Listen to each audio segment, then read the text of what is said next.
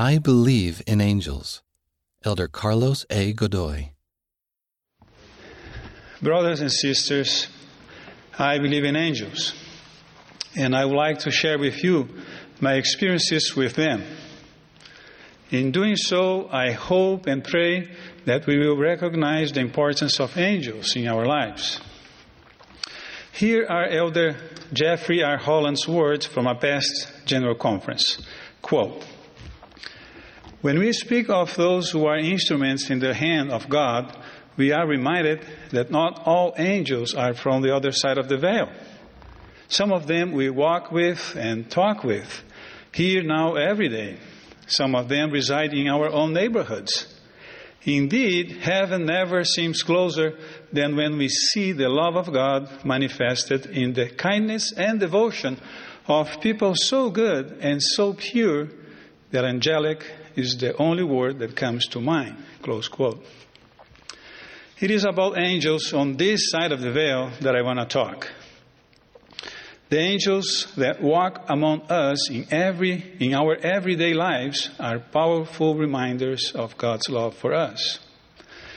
The first angels that I will mention are the two sister missionaries who taught me the gospel when I was a young man, Sister Vilma Molina and Sister Ivonette Rivich.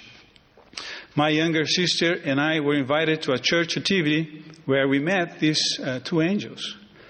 I never imagined how much that simple activity would change my life. My parents and siblings were not interested in learning more about the church at that time. They were not even willing to have the missionaries in our home. So I took the missionary lessons in a church building. That small room in the chapel became my sacred grove. One month after these angels introduced me to the gospel, I was baptized. I was 16 years old. Unfortunately, I don't have a picture of that sacred event, but I do have a picture of my sister and me at the time we participated in that activity. I may need to clarify who is who in this picture. I am the taller one on the right. As you can imagine, remaining active in the church was not challenging, was, a, was challenging for a teenager whose lifestyle had just changed and whose family was not taking the same path.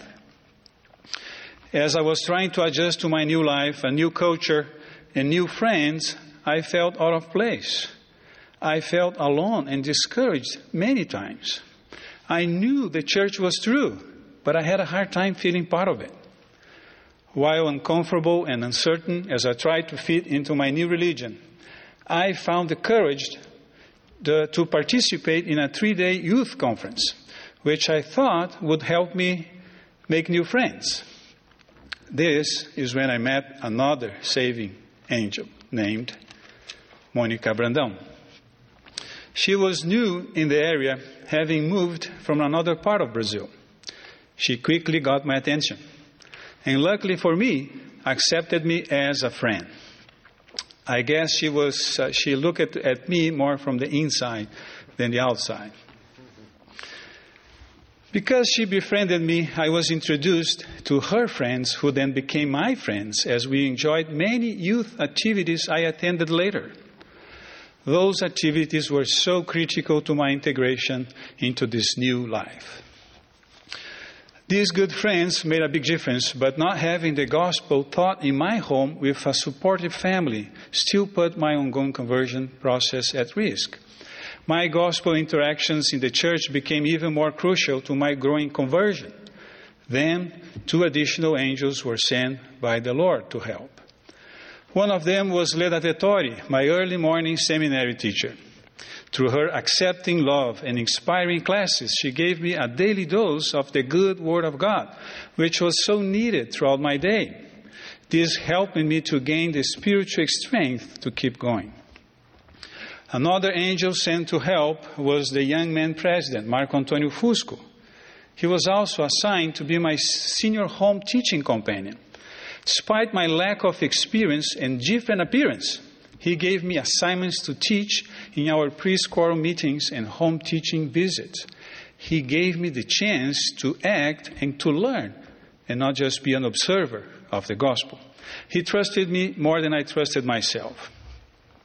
Thanks to all these angels and many others I encountered during those important early years, I received enough strength to remain on the covenant path as I gained a spiritual witness of the truth. And by the way, that young angel girl, Monica, after we both submissions, she became my wife. I don't think it was coincidence that uh, good friends, church responsibilities, and nurturing by the good word of God were part of this that process. President Hinckley wisely thought, quote, it is not an easy thing to make the transition incident to joining this church. It means cutting old ties. It means leaving friends. It, mean, it may mean setting aside cherished beliefs.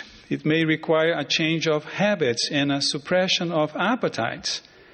In so many cases, it means loneliness and even fear of the unknown. There must be nurturing and strengthening during this difficult season of a convert's life. Later he added, Every one of them needs three things a friend, a responsibility, and nurturing with the good word of God. Why I'm sharing these experiences with you?